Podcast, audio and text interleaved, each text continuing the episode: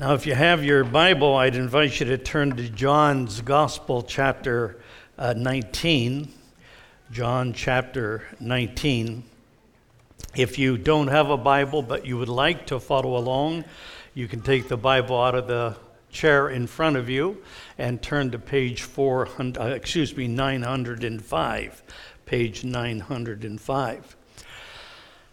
So, what I want to do with you today, and by the way, Pastor Rob, as you saw in the announcement, will be back next week starting a new series in Colossians. And I know I speak for all of us when I say we'll be glad to have Pastor Rob back and in the pulpit, but it's been a privilege to uh, occupy his pulpit for the last week and this week uh, uh, as well. And knowing that uh, today was kind of a transitional Sunday, moving from Nehemiah to the book of Colossians, realizing also that uh, this would be the time where we uh, celebrate the Lord's table, I thought we would, in the uh, words of that beautiful hymn written by Elizabeth Clephane almost 150 years ago, stand beneath the cross of the Lord Jesus Christ. The week of the crucifixion of our Lord Jesus Christ began on what you and I call Palm Sunday with the triumphal entry of Jesus into Jerusalem, fulfilling a prophecy that had been written 500 years before by Zechariah in the ninth chapter Rejoice greatly, O daughter of Zion, behold, your king is coming to you. A thousand years before Jesus came on that triumphal entry, uh, King David prophesied that in Psalm 24, the King of glory would come into his temple. Gabriel, a thousand years later, announced to a young virgin up in Galilee in Nazareth that she would house in her womb the Son of the Highest who would reign over the house of Jacob forever, and of his kingdom there will be no end. Herod the Great heard about this news, and he had all the Jewish children two years and under slaughtered because he heard that the king of the Jews had been born. Thirty years later, Pontius Pilate had Jesus standing before him in one of those mock trials. There were six of them. And he asked him, Are you a king then?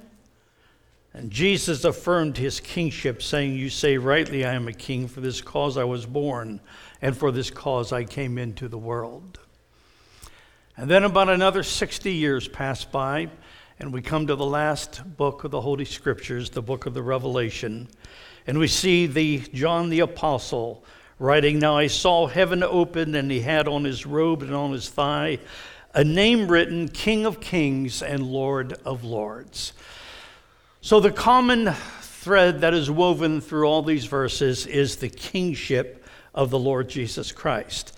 And as we stand beneath the cross of Christ, we see once again it's no different because there it says, Jesus of Nazareth, the King of the Jews. That's what we often call the play card. Others uh, term it the superscription, but we know it, it's that piece that hung over the head of Jesus. This is Jesus of Nazareth, the King of the Jews. And that's where I want to focus your attention with me this morning.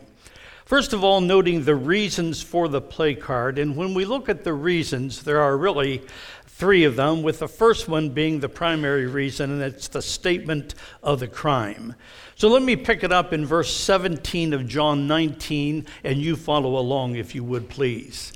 And he went out bearing his own cross to the place called the place of a skull, which in Aramaic is called Golgotha. There they crucified him, and with him two others, one on either side, and Jesus between them.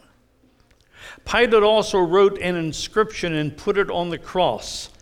It read, Jesus of Nazareth, the King of the Jews. Let me stop there for just a moment. The first reason for the, the, the, purpose of the play card was simply the statement of the crime. What you read in verse 19 was undoubtedly written by Pilate immediately after the sentence of death was conferred upon the Lord Jesus. This was part of the procedure of the time. When after the criminal was sentenced to death, a processional would be led to the place of execution. Justice was swift. There was no time for appeals. There was no lingering, waiting for the execution. You are sentenced to death. The processional begins. John identifies the place of execution as Golgotha. That's the Hebrew. If you're reading a parallel passage, you'd find in Luke that he calls the place Calvary, and that's the Latin term for it. If I understand the historical uh, aspect correctly, that the criminal would be led from the prison to the execution site with a quaternion of soldiers around him. I want you to think in the, in the form of a diamond. So you have a soldier in front of you, a soldier to your right, a soldier to your left, and a soldier behind you. In front of the person at the point would be the captain of the squad. He would be called the centurion, and he would lead the other soldiers with the criminal through the streets of Jerusalem outside the walls to execute the, the, the, convicted criminal. The centurion would also be having the play card, and he would be showing it to the people who were lining up watching this procession. And so Jesus is now being led away as a convicted criminal. Now, you say, well, what was the purpose behind the statement of the play card? It was really, as I understand it, twofold. Number one, it was to say this that crime doesn't pay. You are aware of the terrible suffering that the great I am went through before he was nailed to the cross. The prophet Isaiah before that great 53rd chapter, in the last part of 52, he says his countenance, his visage, his appearance was so marred that he didn't even resemble a human being, and his form beyond that of the children of men. The scourging would leave strips of flesh hanging off his body. He was beaten and pummeled almost to death. And as he's led to the place of execution, the idea was this if you commit the same crime, the same punishment will come to you. Crime doesn't pay. That's the idea. The second purpose, as I understand it, was the Roman sense of fairness of justice from which we get many of our judicial laws, by the way. Because what this did is the processional took place through the crowded streets of Jerusalem. It allowed for the opportunity for somebody watching the criminal and seeing the statement of the crime, for somebody to come forth and say, I know that's not true. That man is not guilty and he would be given a hearing. It was kind of a lax chance for the criminal. So, those are the two purposes uh, behind the play card itself. But the main reason is to give, let the people know why this criminal was being executed. The interesting point, of course, here is that no crime is written, for Jesus committed no crime, the sinless Son of God. Pilate repeatedly said, I find no fault in him. He washed his hands. He said, I am innocent of the blood of this righteous man. His wife had a dream. She went to him. Have nothing to do with that righteous man. All the placards said, Jesus of Nazareth, the King of the Jews.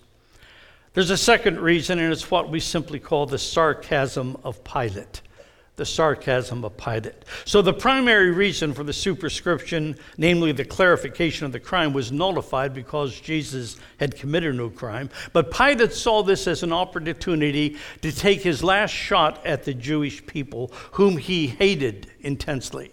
If you are a student of history and you read the history behind Pilate and his relationship to the Jews, you'll find that he hated them and they hated him. And if you've ever seen some of the documentaries done on TV, that comes out very strong. Pilate is already under investigation by Caesar. He's about ready to get the axe. He was unstable, and insecure, and that comes out vividly in the handling of the trials of the Lord uh, Jesus Christ. He goes in and out of the courtroom time and again. And if you put Matthew, Mark, Luke, and John together, you will find that at seven different times Jesus is exonerated by Pilate. I find no fault in him. And yet he delivers him over to be scourged, thinking that might satisfy the bloodthirsty Jews, which it didn't then delivered him to be crucified. What a worthless coward. What a politician looking out for his own neck instead of truth and justice. The title Pilate wrote over the cross was an expression of his disdain. Be wise. The Jewish people kept pressing his back against the wall, they would not let him go. No matter what Pilate said, seven times he's innocent, they kept pushing him and pressing him. And it's like Jesus, Pilate is saying to the Jews, Take this, you Jews. You say, Well, what's so bad about the title, Jesus of Nazareth, King of the Jews? Three thoughts I put down. Number one, obviously, the Jews did not regard Jesus as their king. That's the obvious one. Pilate said back, remember in verse 14 of the same chapter, he said, Behold your king. And their response was what? We have no king but Caesar, whom they hated as well. Secondly, worse than that statement was the king of the Jews. Because now, if he's their king, what does that make them? That makes them the subjects to the king. And yet now they are subject to a crucified criminal who is hanging on the tree, and by hanging on the tree was evidently cursed by the very God of the Jewish people. You say, now wait a minute, was Jesus cursed by God? Yes, he was. You and I know the truth of Galatians, where it says, Christ has redeemed us from the curse of the law. For cursed is everyone that hangs on a tree. And when Jesus hung on that cross, on that tree, he bore the sins of the world, of your sins and mine. And all this prepares us for the bread and the cup that reminds us in his body he bore the curse of God. My God, my God, why hast thou forsaken me? The answer is because he was made to be sin for you. He bore your sins. He bore my sins, every one of them. And he was cursed by God as our sin bearer.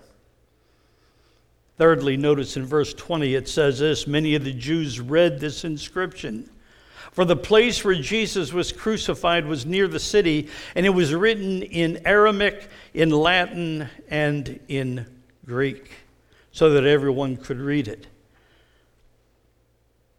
Then many of the Jews read this title. And Pilate saying, Take this, you Jewish people. And it was done in a cruel kind of mockery to get back at them for what they had done to him. This brings us to the third reason, which of course isn't in the scriptures explicitly stated, but it's certainly, we can see it, and it's the sovereignty of God. As vile and personally responsible and reprehensible that Pilate was to God, nevertheless, God will use this worthless politician to accomplish his greater purposes. The placard was written in Greek, Latin, and Hebrew James Boice of 10th Presbyterian says, We should be glad that it is so presented, for it is John's way of saying there is no respect of persons with God. Paul has written this truth theologically. John demonstrates it practically, showing that God offers salvation to the Greek and the Roman as well as to the Jew. Granted, we know that Pilate put this message over the cross to irritate the Jews. But God did it to send a gospel message perhaps the first one there on the cross to the entire world. It's an amazing thing that in the sovereignty of God, He can use a, a sinful, wicked man like Pilate to become His amanuensis. And in that first century, he tells the world what David declared in Psalm 24, what Gabriel announced in Luke 1, what Herod the Great feared, what Jesus affirmed, what Pilate wrote, and what John the Apostle declares. And he hath on his vesture and on his thigh a name written King of Kings and Lord of Lords. Three reasons for the play card. Let's look at the three results now of the play card. The results of the play card, and I find three of them. I'm going to pick it up in verses 21 and 22. And the first result is the anger of the chief priests. So the chief priest of the Jews said to Pilate, Do not write the king of the Jews, but rather this man said, I am king of the Jews. And Pilate answered, What I have written, I have written. Now, the religious leaders of the Jews did not like at all what was written on the placard and was made them very angry. And they wanted the message changed, get this, from a statement of fact to a claim. And this makes all the difference in the world. The one is an absolute statement. This is Jesus of Nazareth, the King of the Jews. It's a fact, it's a statement. The Jews said, don't put, just add a couple words, put at the very beginning that he said, I am the king of the Jews. That one would make him an impostor. He thinks he's the king of the Jews, but he's really a crazy lunatic. He just said it. But we know it's not true. So you go to Pilate, ask him to change it. And this is the first time, and probably the only time, you'll find Pilate with any courage at all. Seven times he had the opportunity to stand up and be a courageous man and do what was right, and he failed every time. And finally, they put a, a pressure point upon him to change what was written. And he says, What I have written stands written. And it's interesting, this is the last of a series of amazing utterances by Pilate, and the only time he showed any courage. Results of the plague card, the anger of the chief priests. Number two, the apathy of the soldiers. Listen to verses 23 and 24, follow along with me. When the soldiers had crucified Jesus, they took his garments and divided them into four parts one part for each soldier, and also his tunic. But the tunic was seamless, woven in one piece from top to bottom. So they said to one another, Let us not tear it, but cast lots for it to see whose it shall be. This was to fulfill the scripture which says, They've divided my garments among them, and from my clothing they cast lots. And then it's like John, right after he writes it, he adds these words So the soldiers did these things. Now, these were professional executioners. This is what they did for a living. They knew how to crucify a criminal. That was their job description. And yet, little did these witless, hardened soldiers, probably with the blood of the Son of God, not even dry yet, realize they too were fulfilling scriptures, scriptures that were written 900 years before they were ever born. Psalm 22:18 is the prophecy, they divide my garments among them. Now, there were five pieces of clothing that Jesus would have had when he went to the trial and to the cross. First of all, there's the turban, the headpiece. Secondly, there's the outer garment, what is called oftentimes the robe. Thirdly, for his feet, there'd be the sandals. And fourthly, the belt that would hold everything together. So the turban, the sandals, the outer belt, and the belt itself, the outer garment and the belt itself would be called the outer garments. Then there was a fifth piece of clothing that is called the tunic. And in Jesus' case, it was a seamless garment from the top to the bottom. I can imagine someone reading this and saying, Who cares that it was sewn from the top to the bottom, that it was a seamless uh, garment woven up down outside, inside, who cares how it was put together? And I say God does, and so should we. The Old Testament, the garment for the high priest was made of linen, and it had to be without seam. That was the symbol of his purity. Jesus Christ, when he died on that cross, he fulfilled every jot and tittle of every prophecy, the prefigurements in type as well as verbal prophecies that related to his first coming and eventually his death. Some count as many as anywhere from 320 to 350 prophecies fulfilled in the first coming of Christ. Some say as many 30 were fulfilled on the day of crucifixion. Another has said, in order for this to come about in one person, let's just use 300 as a round figure 300 prophecies fulfilled in one person. The chances of that would be 1 in 85 with a 100 zeros afterwards. In other words, absolutely humanly impossible but not if you're God and if you're sovereign and if you're in total control. Jesus has to fulfill the pro- By the way, let me just get, make another note for you on this tunic. Did you notice ever how that it immediately goes from the crucifixion and then he looks at his mother uh, who is standing there with John and he says, Behold your mother, behold your son. It seems like an abrupt change when you're, you're looking at the soldiers, then all of a sudden he speaks to his mother. And possibly the thing that kind of brings that, that together, the soldiers casting lots in his care and love for his mother, is the tunic because they say the mother actually made the tunic for the son when he reached bar mitzvah. So, probably as Jesus is looking at the tunic, then his mind turns to his mother who probably made that tunic. And then he shows his loving care for her and commits her into John's care. So, one of the benefits for the soldiers then who crucified the criminals was they were able to take possession of the clothes of the crucified one for those being hung on the cross. Now, the soldiers are faced with a dilemma. There are four soldiers, and there are five pieces of clothing. So the scriptures say the Bible, the Bible says they made four parts, meaning they took the four outer garments, the turban, uh, the sandals, the belt, the outer garment, four of those, and each soldier got one of those. But then that left the tunic, which would have been the most precious garment that was left. So how do you decide who gets that? Well, it says they cast they cast lots for the tunic and thus not knowing. Think of it, not knowing, have no idea. They're fulfilling a scripture written back in Psalm 22. They divide my garments among them, and for my clothing they cast lots. I tell you, my friend, when Jesus hung on that cross, he is ticking off one prophecy after another. He's taken it off.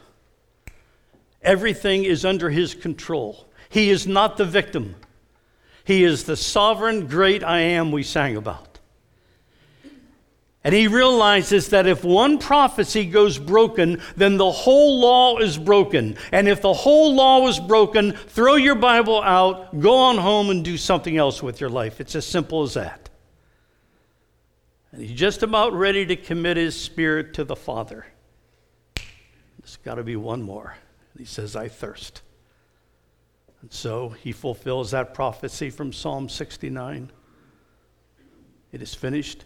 He chose the second he would die. It doesn't even say they killed him. No, he commended his spirit to the Father.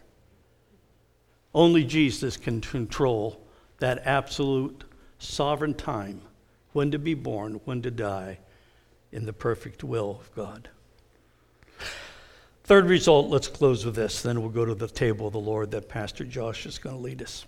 It's the atonement, the atonement of the thief. John doesn't record about the thief, so if you want to go to a parallel portion, you go to Luke chapter 23. And as I often say, you always save the best for the last. So this, this is the best, the atonement of the thief.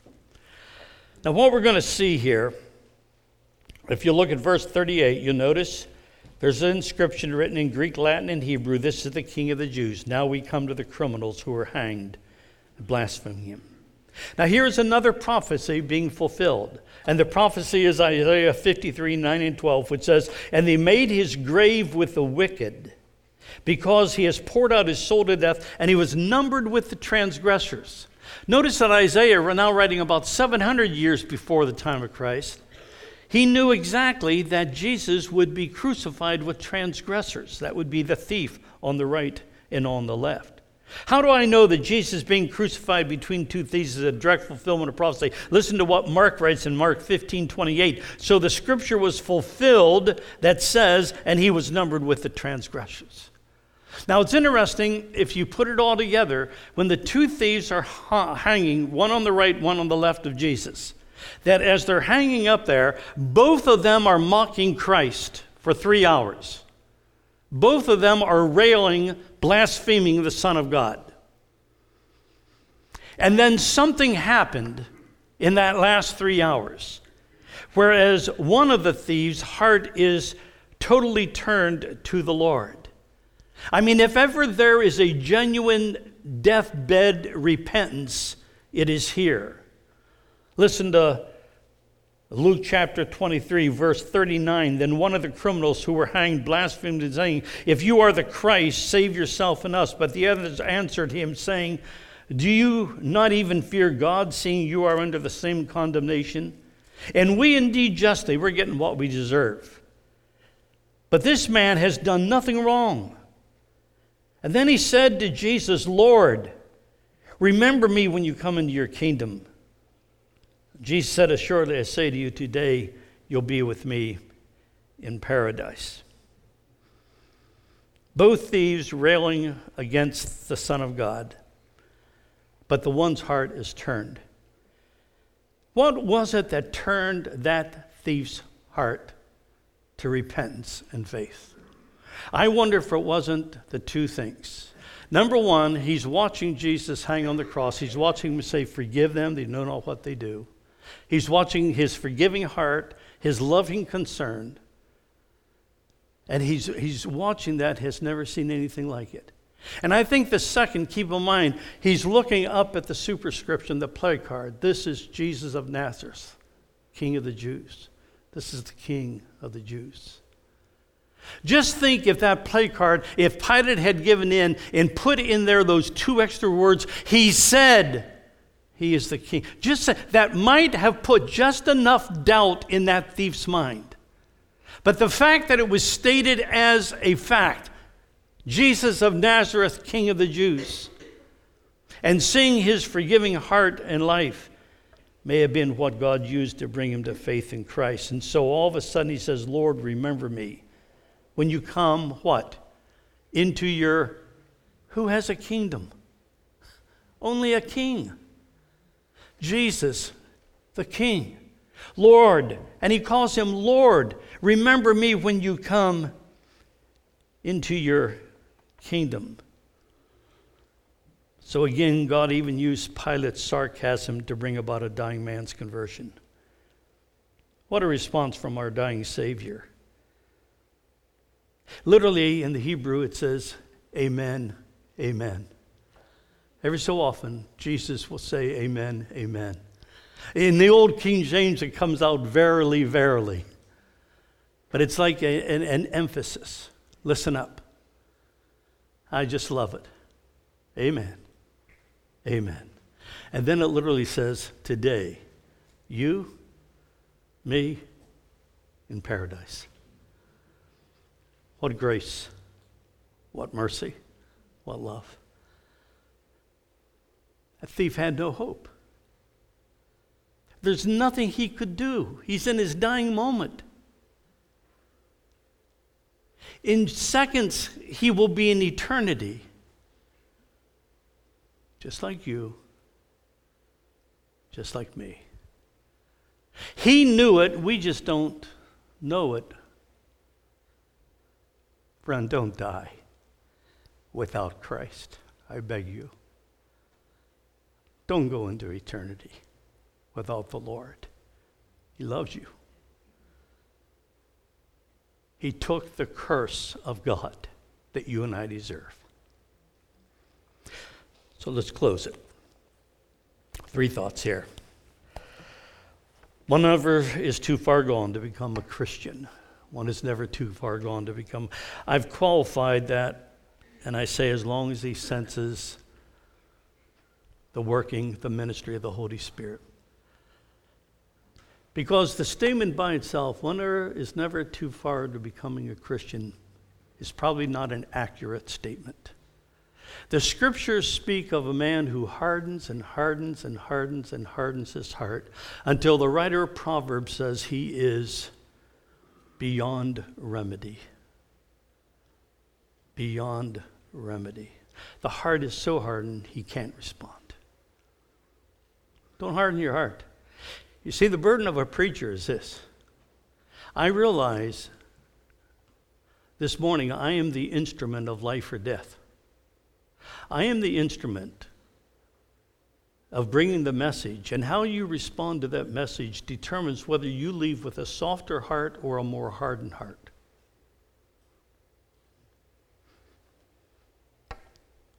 If you feel any kind of wooing in your heart, any kind of draw, any kind of quiet voice saying, resist no longer, now's the hour, please, I beg you, trust Christ as you sit there.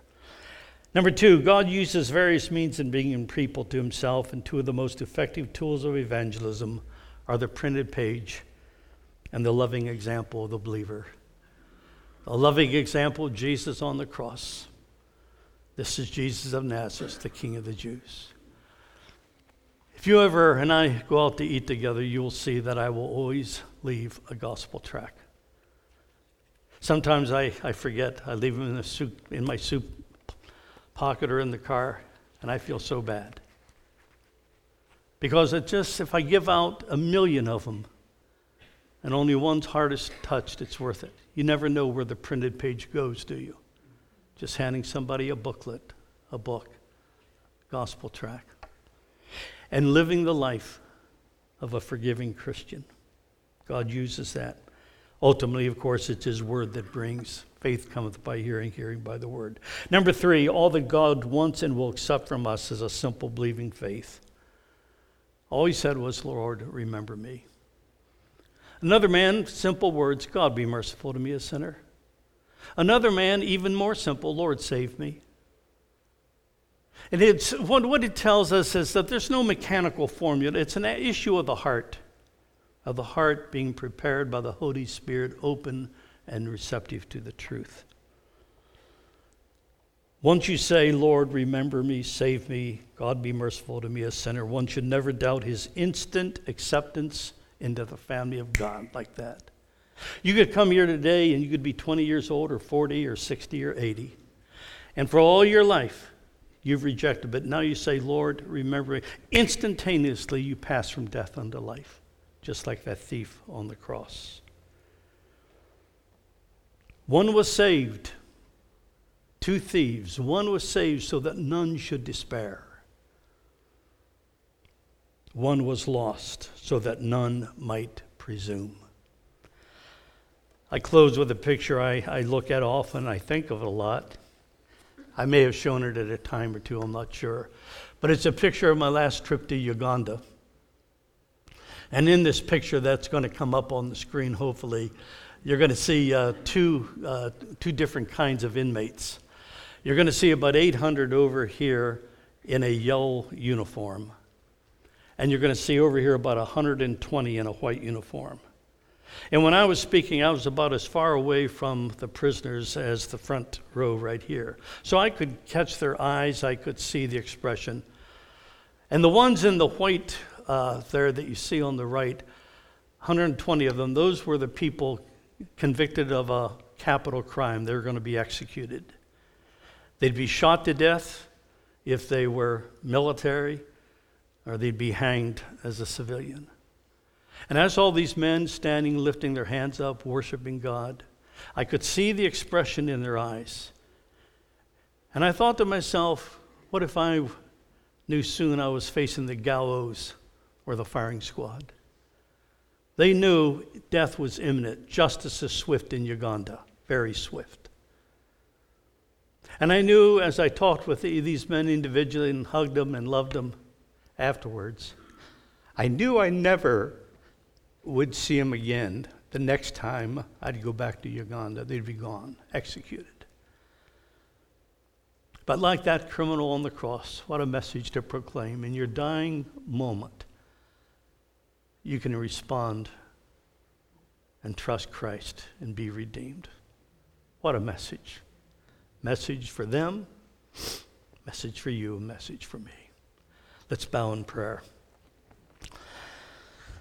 If you're here today and you'd say, Harry, you know, I don't know that I've, I've never trusted Christ. I've never said that simple, Lord, I believe.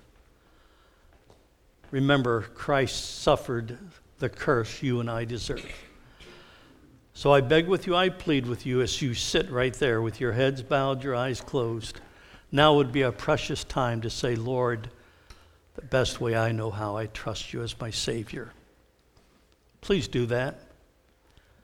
Please do it right now. And whatever words are meaningful to you, but that convey the thought you are turning to Christ alone who suffered on the cross for the forgiveness of your sins and rose again. Right now, do that. And if you do, as Pastor Josh will lead us in a moment, you will be ready to celebrate the Lord's Supper because you will remember his body, his blood for you. Please do that. And if you make that decision, would you please let one of us know? I won't embarrass you right now, I won't call you out. I just would really love to know, and others would too. Holy Spirit, thank you. Thank you for your ministry to our hearts and lives, doing only what you can do that will matter for eternity. And bless our time now, this very precious, serious time of remembering our Lord dying on that cross. This is Jesus of Nazareth, the King of the Jews. Amen.